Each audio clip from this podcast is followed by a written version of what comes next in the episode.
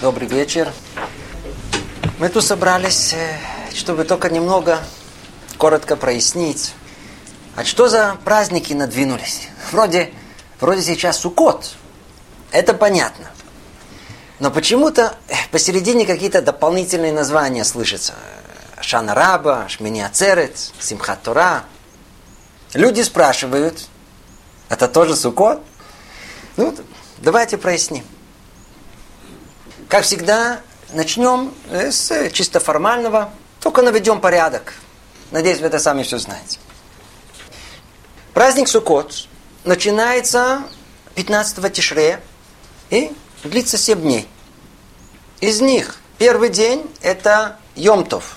Типа как первый день Песаха, со своими строгими запретами, повелениями. Остальные дни, то есть 6 дней, это Холя Моэт, полупраздник. Так вот, в эти шесть дней утром молятся дополнительную особенную молитву, называется Ошана. Что происходит? Молящиеся с четырьмя видами растений обходят один раз вокруг помоста, на котором читают Тору. И каждый день произносят другие Ашаны. В последний день, седьмой, эта молитва длиннее в семь раз. Почему? Потому что обходят помост в этот день не один раз, а семь раз. И произносят все Ашаны. А в завершении, э, как кто-то перевел на русский язык, э, древний иудейский обычай битья о землю ивовых ветвей. Ну, вот из-за этой молитвы, э, увеличенной молитвы, этот день получил название Ошана Раба. Большая Ошана. По-русски Осана говорят. То есть Ошана Раба – это последний день Сукота. И выделяется на первый взгляд, только по причине особой молитвы, которой молятся в этот день. Ну, вроде как мы сказали, это последний день Сукота, все, праздник закончен. Но вот сюрприз. На следующий день, сразу же после этого, 22 Тишре, то есть это на восьмой день, повелевает Ара праздновать еще один праздник. Другой, не Сукот, называется Шмини Ацерет. Это праздник сам по себе – и он э, завершает все заповеданные нам Торы праздники года. Три регеля, Песах, Шавуот, Сукот и судные дни, Роша Шана и Йом-Кипур. Я встречал многих людей, для которых это было большое удивление. Никогда не слышали об этом празднике. На самом деле это очень-очень важный большой праздник, и это праздник сам по себе. Он завершает весь годовой цикл праздников. Но это еще не все. Дополнительно э, приблизительно около 1700 лет назад, постановили мудрецы, что в этот день будет установлено и празднество завершения публичного чтения Торы. В чем оно конкретно выражается?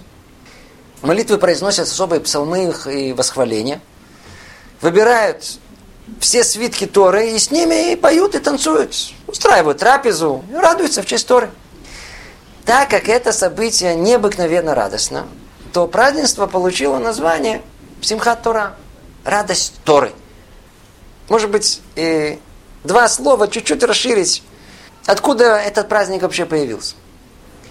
Вот эта традиция э, отмечать завершение чтения Торы большой радостью сложилась постепенно, э, хотя и имеет самые глубокие корни в самой Торе и упоминается еще и в книге Зор. Может быть, два слова только чуть больше понять. Былые времена, вот в эпоху составителей Талмуда, в земле Израиля э, было принято завершать чтение Торы в субботу раз в три, а то и в три с половиной года.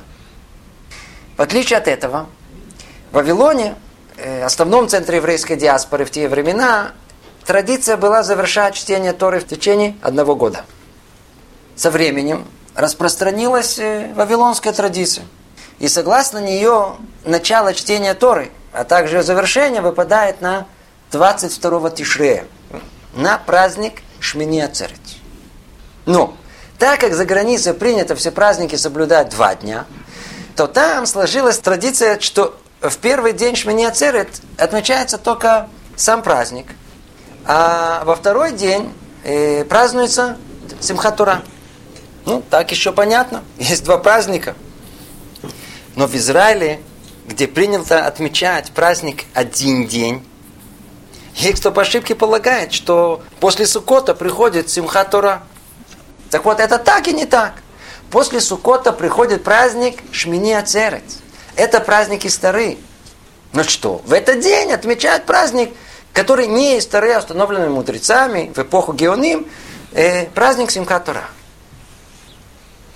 Ну, надеюсь, э, чуть разобрались в порядке, что и что. Теперь пару слов о смысле каждого из праздников. О, а это уже не так просто. Истинный смысл этих праздников очень далек от нашего понимания. Насколько они, так скажем, э, не выделяются, особенно настолько велика их глубина. Естественно, без каких-либо претензий попробуем только понять немного из того, что э, нам доступно. Начнем с Ошана Раба. Вот в чем особенность этого дня? Чтобы чуть-чуть понять, чуть-чуть понять, в принципе, без этого даже чуть-чуть не будет понято, надо прежде взглянуть на общую картину, на всю последовательность праздников. Если присмотримся, в них прослеживаются две параллельные, две связанные между собой группы праздников. Одна линия Песах, Шевот, Сукот – они называются три регеля, три столпа, как известно. Другая – Рожа Жена и Йом-Кипур. Три регеля связаны между собой единым процессом. Процессом исправления всего мира. Это отдельная тема, не тут. Прими это как данные. Песах, Шивот, Сукот связаны одним единым целым в едином процессе исправления мира. Он начинается выходом из Египта и рождением еврейского народа – честь этого события повелевается э, праздновать Песах. Теперь, еврейский народ рождается для чего? Для того, чтобы принять на себя основную ношу исправления мира, как мы говорили, и приведения мира к цели своего творения. О, теперь для этого они должны были получить средства. Какую? Тору. Это событие мы отмечаем как праздник Шавуот. И в конце приходит, по крайней мере, должен был прийти результат этого процесса, когда евреи должны были осуществить исправление мира и покоиться в облаке славы. Это праздник Суккот. То есть все три праздника неразрывно связаны между собой и составляют основной процесс развития мира и достижения конечной цели творения. Параллельно с ним проходит второй процесс, вторая линия праздников. Это Рожа Жана и Йом-Кипур. Смысл его – оценить тот первый процесс – он действительно достигает своей цели или нет. То есть речь идет о мере правосудия. Поэтому в Роша Жена весь мир проходит перед Творцом и оценивается роль каждого в этом гигантском процессе истории. В этот день устанавливается судьба всего мира, а в Йом-Кипур вроде как окончательно утверждается.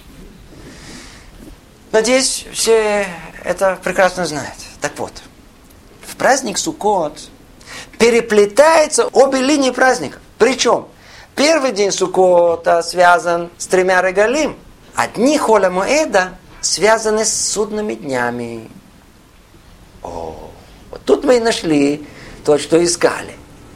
Помните, когда Ошана Раба в Хола Моэд? То есть те самые особые молитвы Ашана, которые молимся каждый день Суккота и в конце Ашана Раба, связаны с продолжением правосудия. Только это слегка удивительно. Но давайте это проясним. Ведь, ведь что тут удивительного? Вы можете спросить, ведь правосудие-то завершается когда? В Йом-Кипур. Верно. Действительно. В Роже жена суд, затем 10 дней на апелляцию, и в Йом-Кипур окончательная печать на приговоре. Так оно и есть. Но, но и после окончательного приговора, как бы э, Судебное дело какое-то время все еще находится на столе. Иди знать, что за это время может произойти.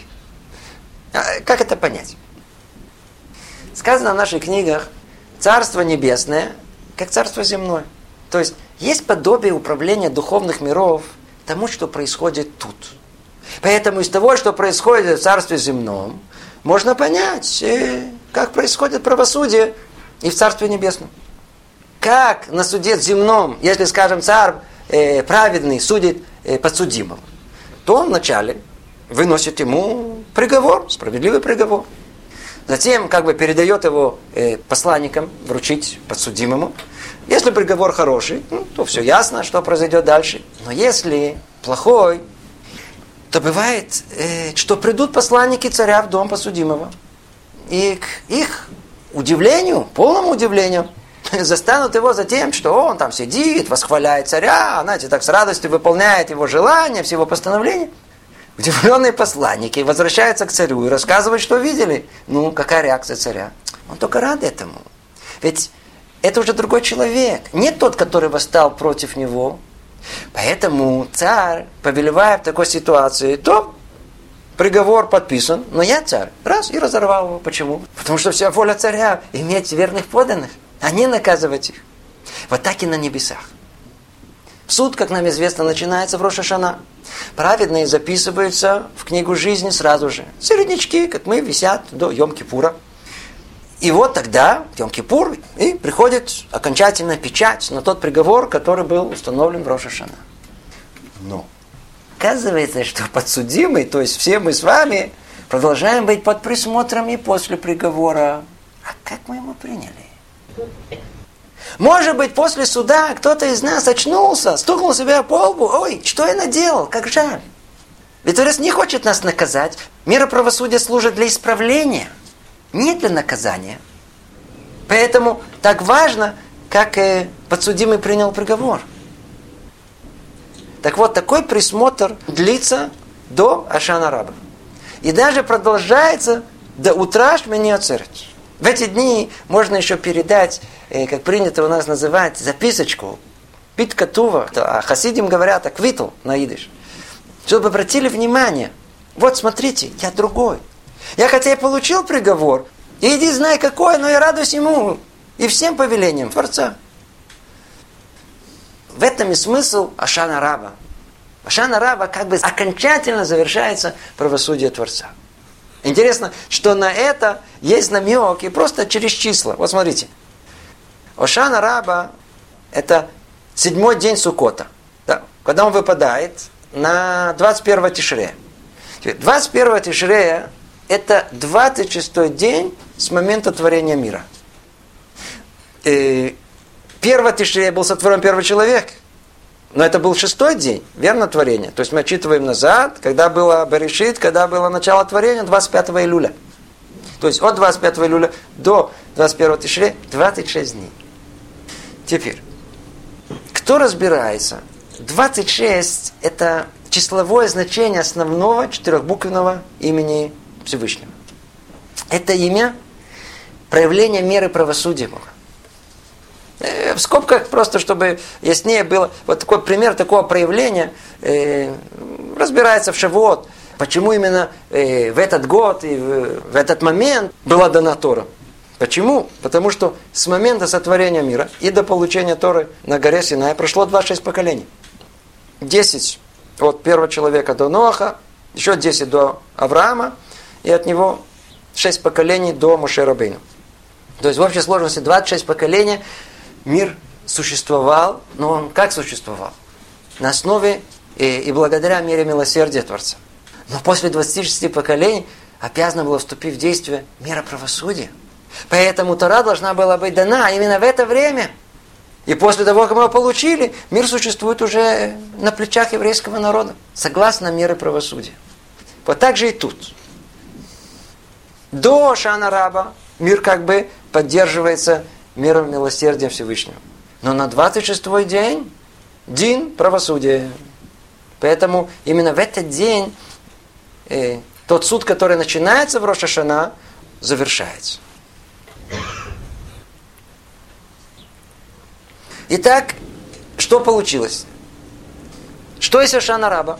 Ашана Раба соотносится, является продолжением линии Рожа Шана Йом Кипур Ашана Раба. Поэтому молитва Ашана Раба должна пробуждать человека к чуве, к исправлению. Это подобие, э, подобие Йом Кипура. Там со слихот, с молитвами, с просьбами. В этот день э, ведущий молитвы одевает белый китель, как Йом Кипур. Есть, есть кто не спят всю ночь, учатся. Есть специальный э, тикун хацот, как бы исправление, э, ночная учеба специального шанарама. Основная просьба молитвы это Ошана. Что значит Ошана? Спаси нас. Спаси меня. Спаси нас. Ну, надеюсь, э, сказано достаточно, э, чтобы понять, почему есть такие молитвы посередине Сукота. Почему есть Ошана Раба. Завершение судных дней. Но это еще не объясняет странные обычаи, связанные с Оровой, с Ивой. Традиция, которая уходит э, еще к пророкам, повелевает взять в этот день, кроме набора четырех видов растений, принятых в Сукот, взять отдельно пять ветвей ивы и с ними молиться Ошана. Раскачиваем ими во все стороны света, обходим семь раз по мост для чтения Торы. Да? Это традиция этого обхода, это память о том, как обходили еще Коганим, жертвенник, э, в дни, когда существовал храм в Иерусалим. И в конце, в завершении молитвы, ударяем пять раз ивой о землю. Что это? Мягко говоря, непонятно. Чего вдруг пристали к ивушке? Лупазить его как следует. Как это связано с божественным судом? Вот тут уже гораздо сложнее.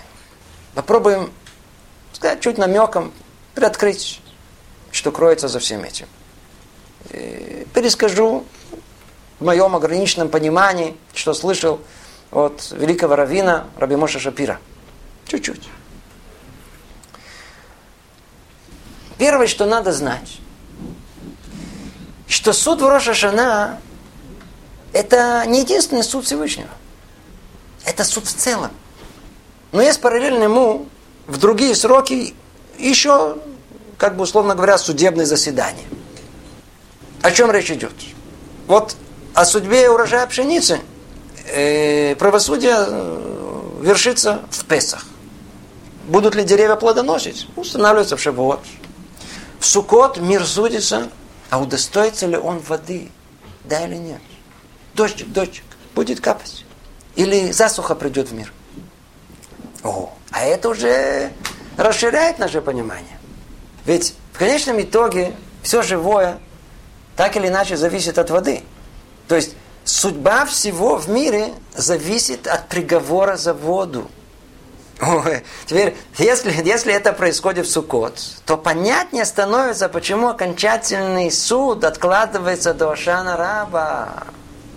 Окончательный приговор с водой – Вода дает жизнь. Вот мы еще больше прояснили э, смысл Ошанара. Отлично. Но только это еще не проясняет вопросы, связанные с оровой. Более того, даже усугубляет. Как этот обычай связан с водой? Только прежде чем попробуем что-то разъяснить, э, напомним, что понимание Торы и всех еврейских э, обычаев требует э, абстрактного мышления. Ведь вот тут в этом мире мы видим странный церемониал. Но если только поймем, что за ним стоит с точки зрения духовности, то странность моментально уйдет. Ведь связь между материальным следствием и его духовными корнями станут очевидными. То есть, если тут колотят ивой, то надо понять этот абстрактный замысел. Что кроется за этой символикой? Итак, Эм, вначале давайте просто запутаемся. Попробуем понять, где находится Ива с точки зрения э, духовных корней, духовного строения мира. Так вот, выясняется, что Ива почитаема очень-очень там высоко в небесах. Пишет Рабейну Пхай в своей энциклопедии Кадакемах, приводит цитату из трактата Хагига, сказано там «Семь небес, Семь небосводов есть. И вот их имена. Вилон, Ракия, Шхаким, Звуль, Маон, Махон, Аравот. Слышали? Не будем все переводить. Нам важно что понять. Арава, Ива, она последняя. Ну, вы слышали про седьмое небо? Ресторан был такой. О, точно, точно. Так вот выясняется, что там, на седьмом небе, на седьмом небе, Арава, Ива. Не ресторан. Совсем не то, что можно было бы подумать. Естественно, не наша цель тут прояснять, что такое седьмое небо. Не это цель нашего занятия. Достаточно того, что речь идет о духовных основах мира. И, и та, которая наиболее близка проявлению Всевышнего в этом мире, наиболее близка, получила условное название Арава, Ива. И так как э, в духовной практике стремятся к максимуму, а он где? Там повыше, наверху. Получается, что у нас должно быть стремление к этому состоянию ивы. Значит, что все наши деяния должны быть направлены на то, чтобы достичь этот уровень. И именно поэтому, э, так как положение ивы, оно какое? Седьмое по счету, то установили мудрецы специальную митцву с ивой, соответственно, в седьмой день праздника. Седьмой день. Как уже упоминали, в этот день мир судим за достаток воды. Интересно, есть спор мудрецов. Откуда облака? Из верхних вод или нижних вод? Снова. Речь идет о духовных понятиях. Но есть этому и понимание земное. Так вот, спор. Разрешает этот спор так. Если человек удостоится, то получит все из верхних вод.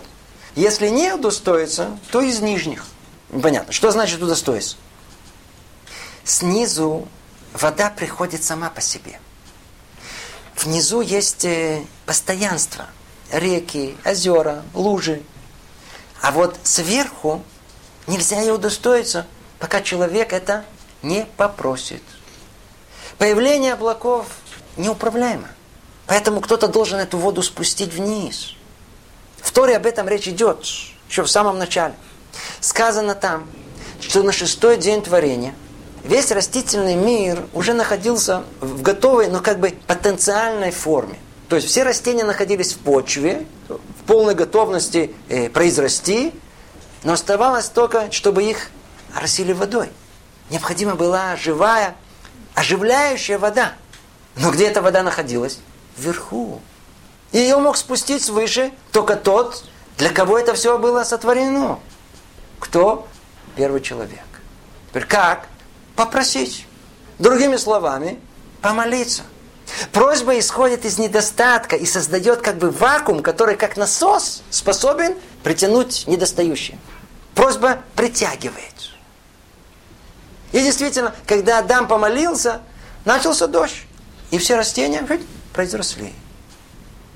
Обратите внимание, чтобы солнце светило, не надо просить. А вот воду надо. И когда приходит в мир вода, то попутно с ней спускаются в мир все остальные блага. Вот это имелось в виду, когда говорили, что если человек удостоится, удостоится чего? Быть участником процесса творения, и как положено попросит, помолится, то удостоится из вод верхних. И тем самым соединит верхние воды с нижними, что является целью творения. Ну, и как все это связано с Ивой? Ива, как известно, растет только там, где есть вода. Она жаждет воду. Ей не хватает воды. Огонь разделяет, раздробляет, он дробит. Почему? Ему удалось изгнать воду. А вот с помощью воды наоборот. Все соединяется, объединяется, может расти, развиваться, произрастать. Вода дает жизнь. К тому же, когда сухо, нет вкуса. Вкус приходит с влагой. Влагой. Ива ищет воду. Она сама сухая. Если не будет воды, она тут же завянет. Все ее стремление, вожделение к воде. Может, кому-то это показывает чуть странно.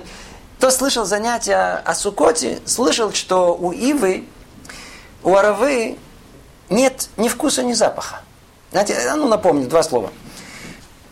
Мудрецы уподобляют вкус мудрости, а запах хорошим деянием. Согласно этому и подобраны четыре вида растений на сукот. К примеру, у этрога есть и вкус, и запах. Поэтому он является символом праведников, у которых есть и тара, и добрые деяния. А вот ива, арава, у нее нет ни вкуса, и ни запаха, ничего нет. В сукот, арава, э, ива – это символ еврея, без тары, без добрых дел. Но это тогда, когда ива идет в букете с остальными растениями. Но когда она берется сама по себе, то намекает на гораздо более глубокий смысл. Ива – символ того, как еврей должен себя чувствовать во время молитвы в этот последний день суда. Надо ощущать себя как Ива. Как Ива. Гевалт! Кричать! Караул! У меня нет ни Торы, и ни добрых дел. Нет мецвод, ничего, ничего нет, никаких заслуг. Пусто, все, ничего. Поэтому что остается мне? Кричать, спаси меня. Ошана, Ошана, спаси меня. Ошана. В Ошана рабы мы молимся с ощущением, что нам ничего не положено. Но тем не менее, хотим удостоиться высшего удела. Есть жажда получить из высшего источника жизни, самого верхнего, седьмого, вон там, седьмого неба. О, вот тут и разгадка.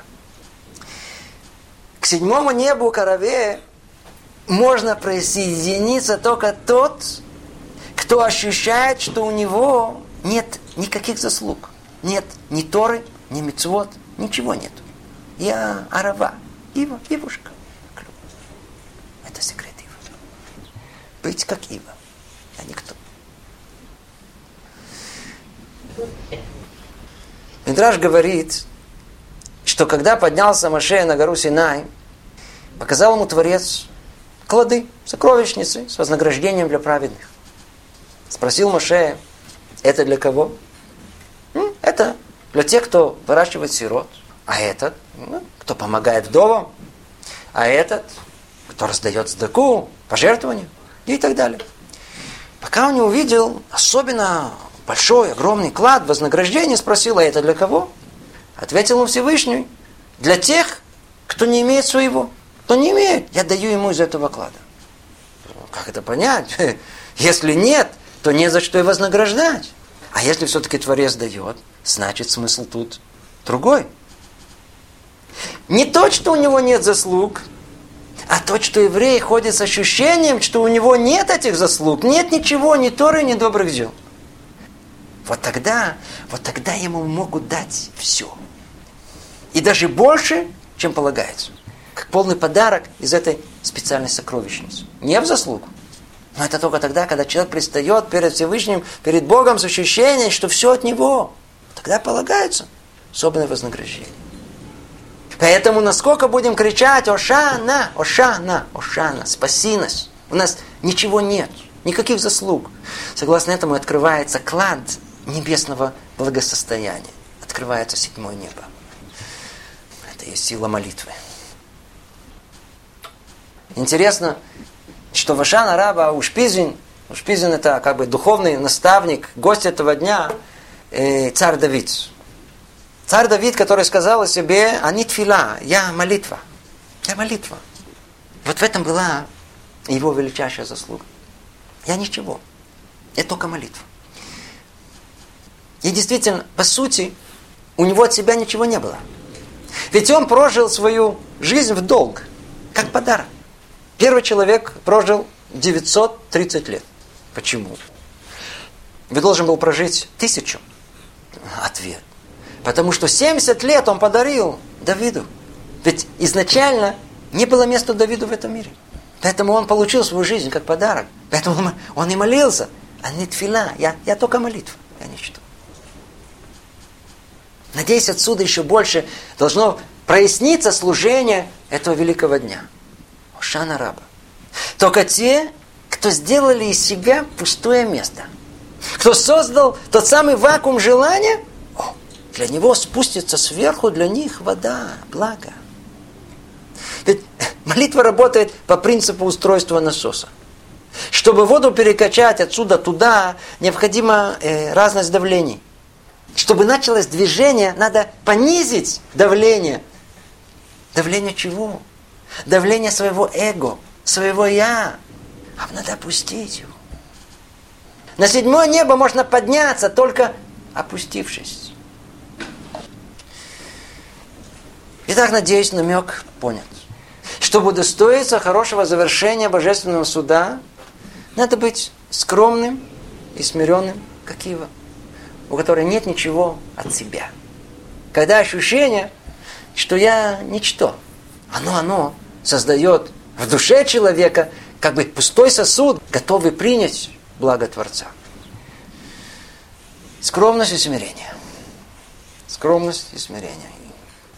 И нет больше в этом, чем готовность быть побитым. И так мы и поступаем.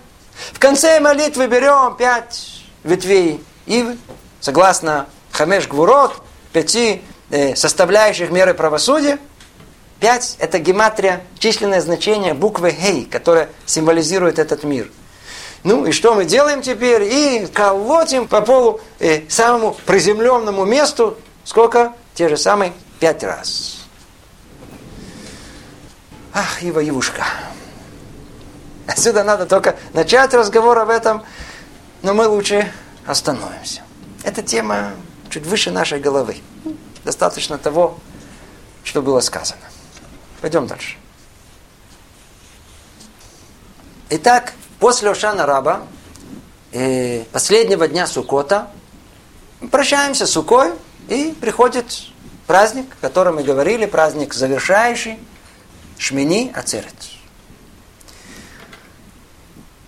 Шмини Ацерет называется так, потому что в Торе сказано о нем э, в день восьмой, восьмой это Шмини, праздник Ацерет. То есть день восьмой праздник будет у вас. Никакой работы не совершается и так далее. Все, что написано в книге Бамидбар. У слова церет есть несколько значений. Простое понимание. Церет это собрание. То есть праздник. Восьмой день праздника. Но если вдуматься, то слово церет на самом деле означает э, задержка от слова отцор. Остановись. И именно это значение э, трактуется в Мидраше для понимания смысла этого праздника. Написано, написано там так. Сказал Всевышний евреям по окончании семи дней Суккот, пожалуйста, останьтесь со мной еще на один день. Трудно мне расставаться с вами. Понимаете? Задержитесь, побудьте еще со мной. Как это понять? Приведем пример. В одной семье царила большая любовь между отцом и сыном. Прошло время, сын вырос, женился, уехал в другую страну. Раз в год он приезжал навестить своего отца со всей семьей. Это доставляло отцу невероятную радость и удовольствие. Ну что, время быстро шло, и неизбежно приходил день расставания. И каждый раз отец обращался к сыну, сын мой, может поменяем билеты, останьте еще на один день.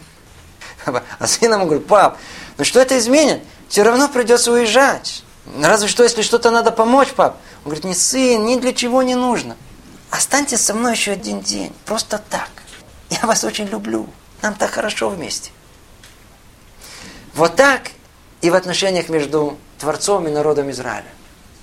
После семи проведенных вместе праздничных дней, на восьмой день взывает как бы Всевышний к народу Израиля и говорит ему, трудно мне расставание с вами, отцор, задержитесь, пожалуйста, останьтесь со мной еще на день.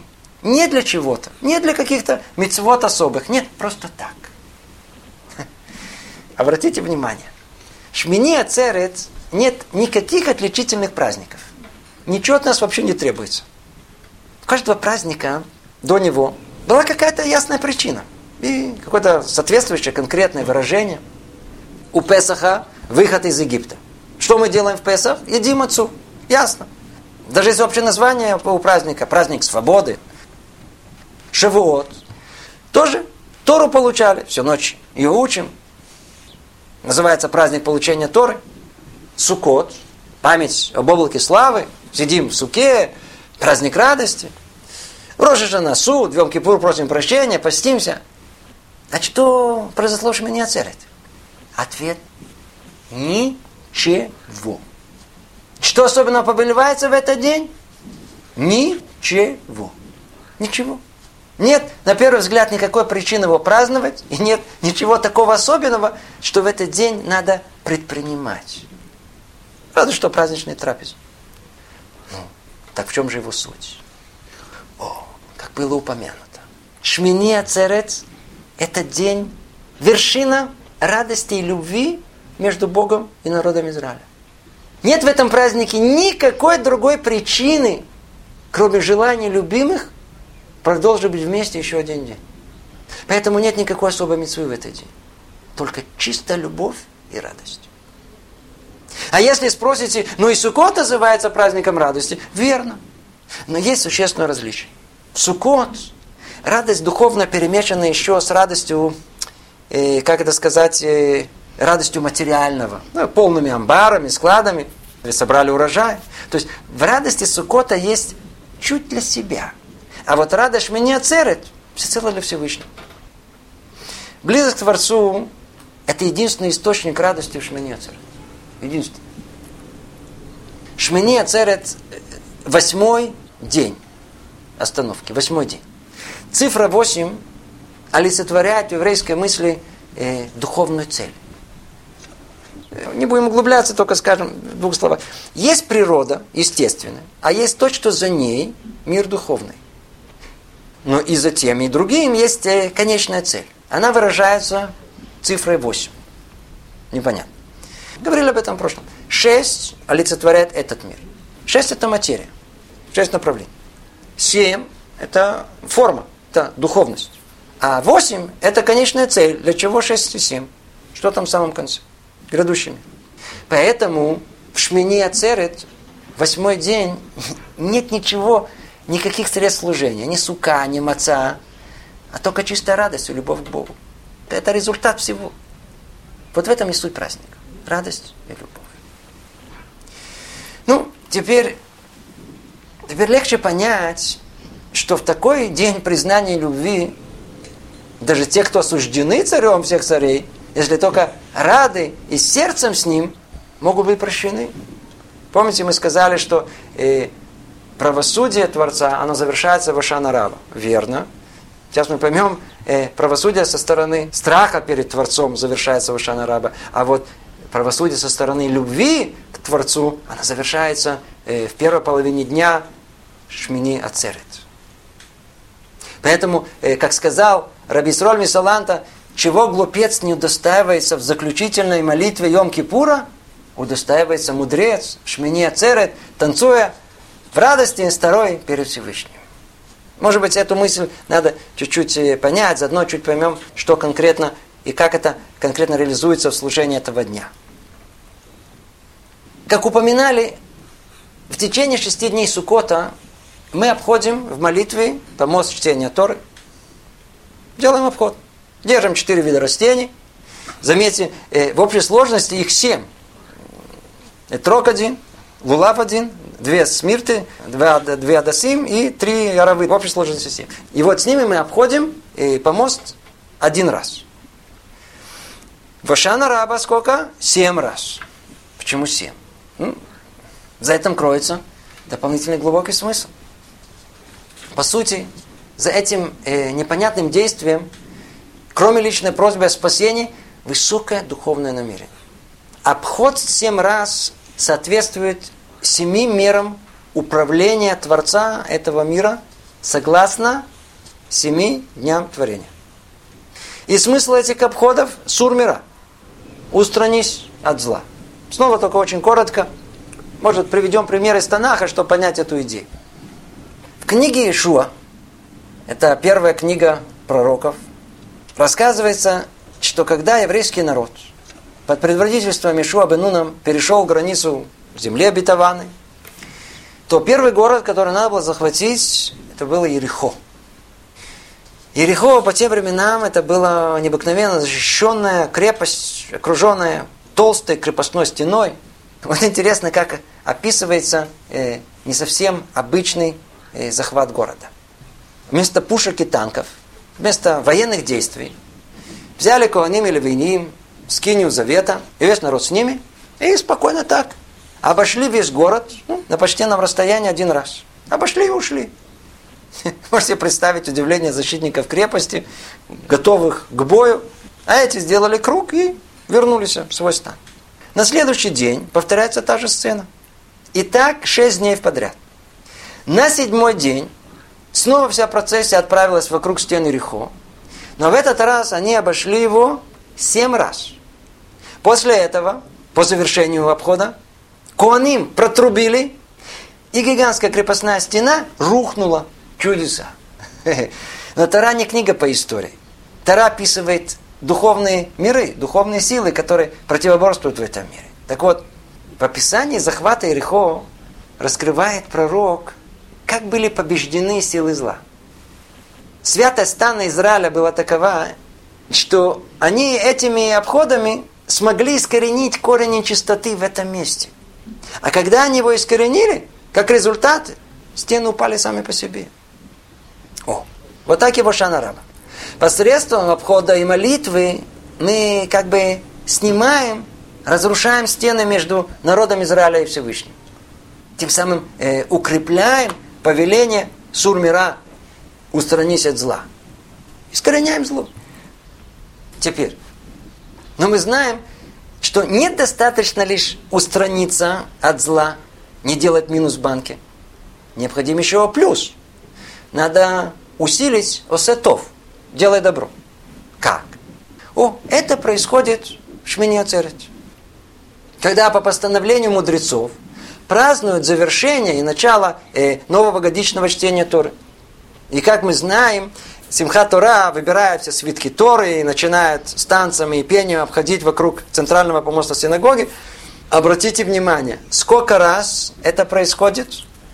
Как вы и догадываетесь, тоже семь раз. Шеба Акафот. Семь обходов. Но в этот раз не для того, чтобы разрушить стены зла, нечистоты, а для того, чтобы построить стены добра, святости. В эти дни мы как бы строим стены, крепкие стены, которые должны защитить Царство Небесное. Поэтому мудрецы указывают, что слово «хотем» – та самая печать, печать Ошана Раба – это буквы э, слова «хомат» – стены. Может быть, дополнительный пример, э, всем известный. Вы были на еврейской свадьбе, верно? Что вы видели? Двое пап потащили жениха под хупу. Потом появляется невеста, которая тащит за собой двух мам. И они делают обход. Сколько раз? Семь раз. Начинает вертеться вокруг него.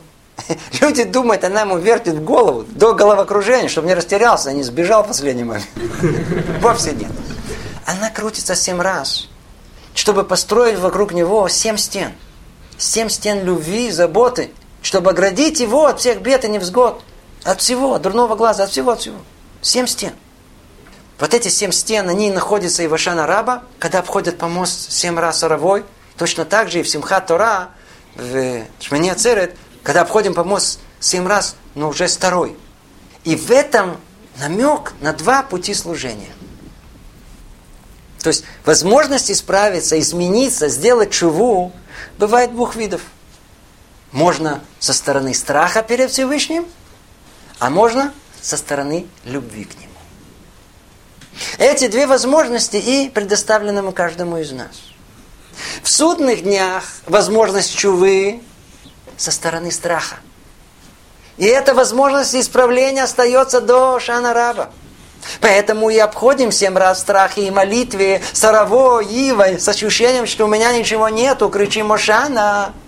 Это одна возможность. Но есть и другая. В Шмине Церец, в Симхат Тора, когда когда возможно тоже исправление, но уже со стороны любви. В этом смысле Шмине царит как Йом-Кипур, но даже выше его. Ведь Йом-Кипур – исправление посредством истязания тела и души, в страхе. Шмине царит радостью. А как известно, служение со стороны радости и любви выше, чем служение из страха. Итак, Шмини Ацерет – это апогей всех праздников. Это последний, завершающий весь годовой цикл праздников праздник. И в этот день приходят к высшей точке восхождения, который только возможен в служении Творцу. Получается, что все праздники до этого были только средством, чтобы привести к цели, которую установил нам Творец. Там в самом конце все проясняется. Там в самом конце что? Чтобы мы жили в святости, в чистоте, в радости. Вот в свете этого и понимается и праздник Симхат Тора. Как вы помните, надеюсь, Симхат Тора – праздник, который установили мудрецы э, в честь окончания и начала нового цикла чтения Торы. И привязали его именно к Шмине Ацерет. Совместили. В связи с этим э, сразу пробуждается несколько вопросов. Во-первых, а почему не приурочили завершение начала чтения Торы к Шавуоту. Это как-то было бы естественней. Во-вторых, если не к Шавуоту, то почему выбрали именно Шмини Ацерет, а не какой-то другой день? В-третьих, нет ли в этом попытки перемешать одну разу с другой? То, что у нас не принято. Попробуем ответить по порядку. Да, на первый взгляд, э, как-то естественно было бы связать праздник радости Торы и днем получения Торы. 6 Сивана. Но если присмотреться внимательно, э, то выясняется, что в наших руках в конечном итоге не та Тора. Не та Тора 6 Симана, о которой шла речь изначально. Надеюсь, все знают, что ту Тору, которую получил Маше на Синай первый раз, у нас, увы, ее нету. Грех Золотого Тельца привел к тому, что Маше разбил первые скрижали Завета. И то, что его там обучали 40 дней и ночей, стало нерелевантным. Так какая же Тора в наших руках? Тора балей чува. То есть Тора тех, кто исправили себя. Те, кто упали, и после этого смогли исправить себя. Та, которую получил Маше, когда поднялся на гору Синай первого люля. То есть уже после прощения. И пробовал там снова 40 дней, 40 ночей, и спустился с ней когда? 10 Тишрея. В Йом-Кипур. То есть на самом деле, формально, дата получения Торы, устно Торы, то есть конспект которой Тора письменная, выпал на Йом-Кипур. Но так как это день, основная суть его связана с все прощением народа Израиля, то само событие получения Торы как бы отодвинуто было до конца его прощения. До, как мы выяснили, до дня Шмини Ацерет. Теперь, надеюсь, не так странно кажется, что Симхат Тора установили именно на этот день, на Шмини. В принципе, это и был истинный праздник получения Торы. И не только это. Смотрите, и по сути, вот, вот, вот давайте присмотрим, чуть задумаемся. Вот, предположим, что мы получили подарок от очень важного человека. Скажите, этот подарок будет ценный в наших глазах? Да, конечно, что бы. Ну и что мы будем ценить в этом подарке? Ну, естественно, стоимость ее. Чем подороже, тем лучше. Верно. Но что? В нашем случае подарок оценивается не столько ее стоимостью, но и тем, кто его подарил. Когда подарок мы получаем от очень уважаемого человека, это чуть по-другому. А, вот вам подарок от президента э, Америки. Уже не важно, что он подарил. Главное, что там его печать, подпись, автограф, автограф, автограф. Верно? Вот так, подобие и в том великом подарке Торы, который Творец подарил нам в своем. С нашей стороны благодарность должна быть и за сам подарок, за Тору. Это одно. И другое, за то, кто нам ее дал. Должна быть дополнительная благодарность величию Творца, который избрал нас и доверил Тору нам – Согласно этому и есть два праздника. Один – это Шавуот, праздник, когда получили Тору, то есть благодарность факту получения Торы, источника нашей жизни. Другой праздник – Симхат Тора. Симхат Тора, как благодарность за то, что сам Творец величии своем удостоил нас этого праздника. О. Надеюсь, теперь стало яснее, Почему день такой радости и установлен именно в Шмини Ацерец? В день высшей близости с Творцом. Ведь связь с Творцом и происходит через Тору. Поэтому сказано Всевышний, народ Израиля и Тора одно единое целое. Куча бриху Исраиль в хаду. И это наиболее выражено именно в этот день. В этом и суть этого великого дня. И нет в этом как бы смешивания радости Шмини Ацерет с другой радостью Симха Тора. Вовсе нет. Почему? Потому что у них не разные причины радости, а одна, та же самая. Ведь, как было сказано, Всевышний народ Израиля и Тора едины. Поэтому и было установлено праздник радости Торы в день истинной чистой любви, истинной радости, единства Творца и народа Израиля посредством Торы.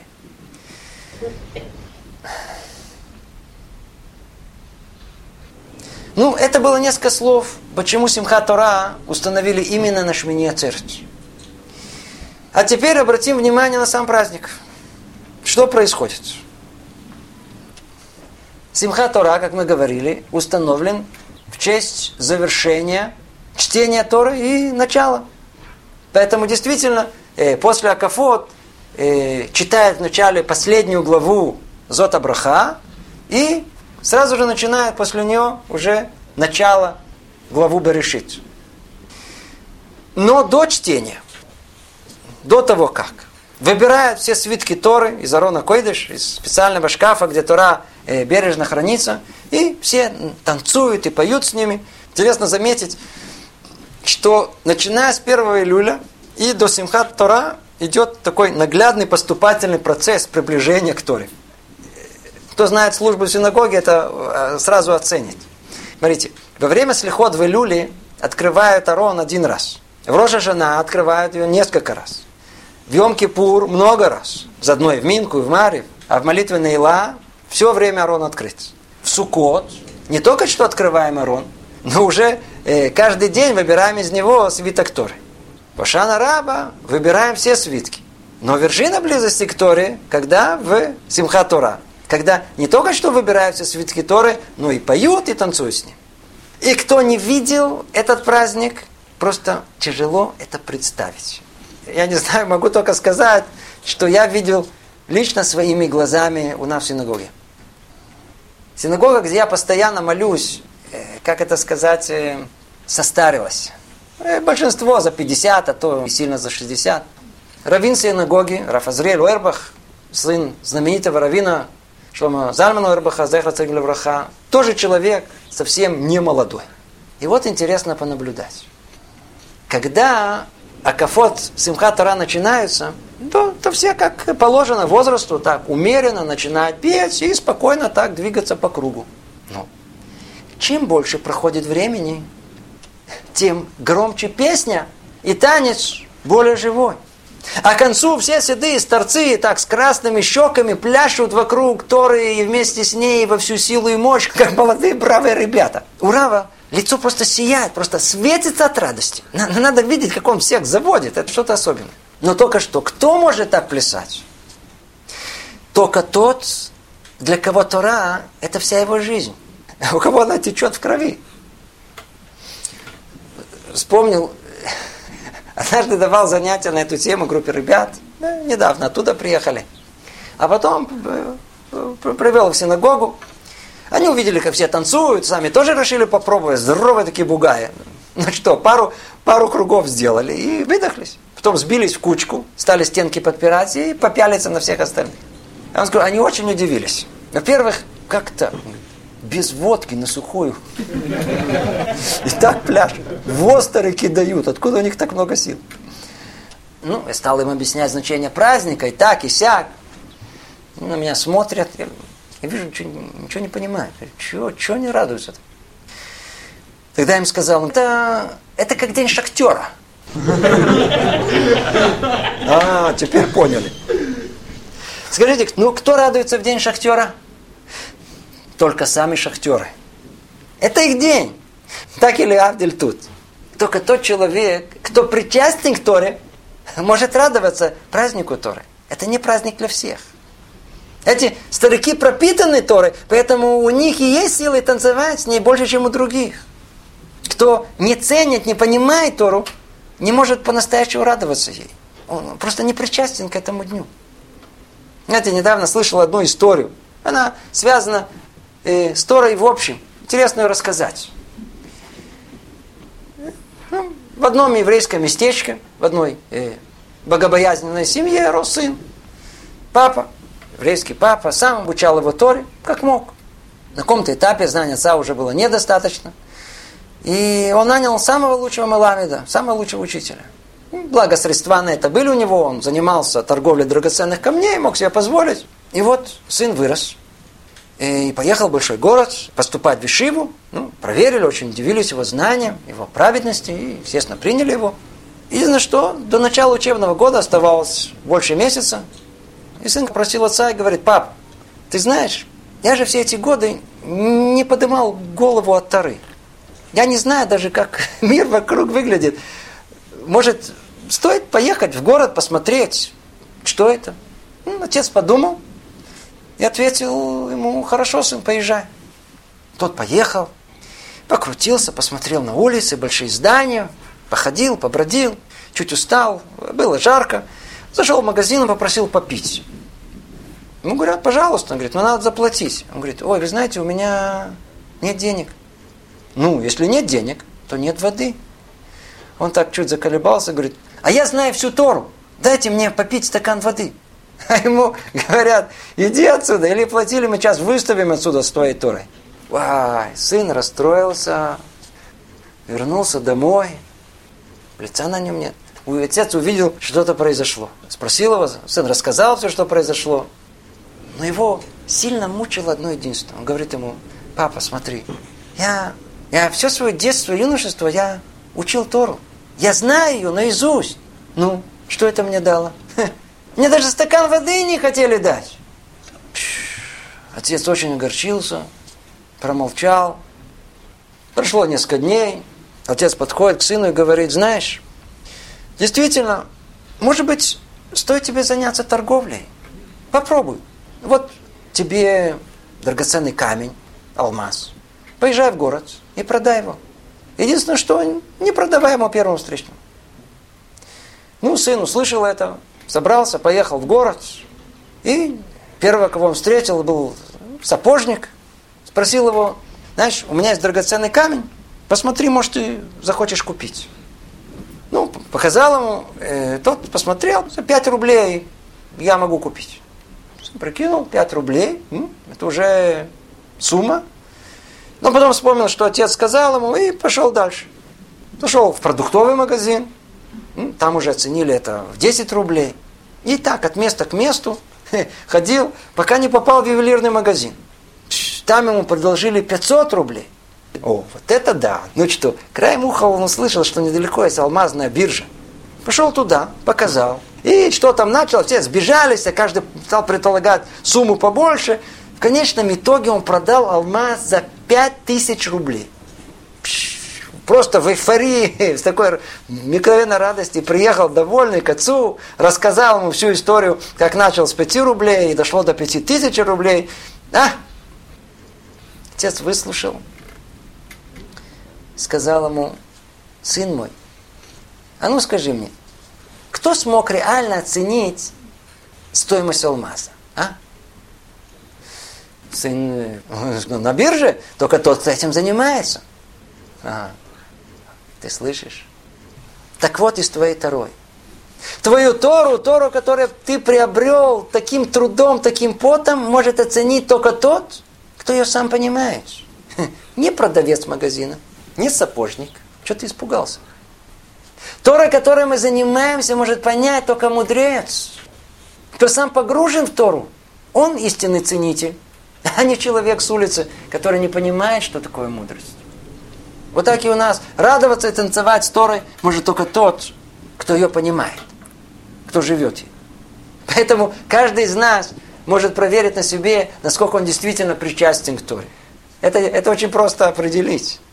Согласно тому, какое состояние души есть в этот день, с какой радостью пляшется, так и мера нашего познания и привязанности к Торе. А с другой стороны, известно от имени Аризаля, что тот человек, кто будет рад в этот день, и так хорошо ему будет на душе и не горчится в этот святой день вообще, ну, ну не пробудется в нем ни гнев, ни печаль, обещано, что этот год будет для него удачным и радостным. Дорогие друзья, э, итог. Мы коротко выяснили, что Шмини, Ацерет и Симхат Тора – это, по сути, один праздник. Они завершают весь, весь цикл годичных праздников, являются вершиной связи со Всевышним, с Творцом.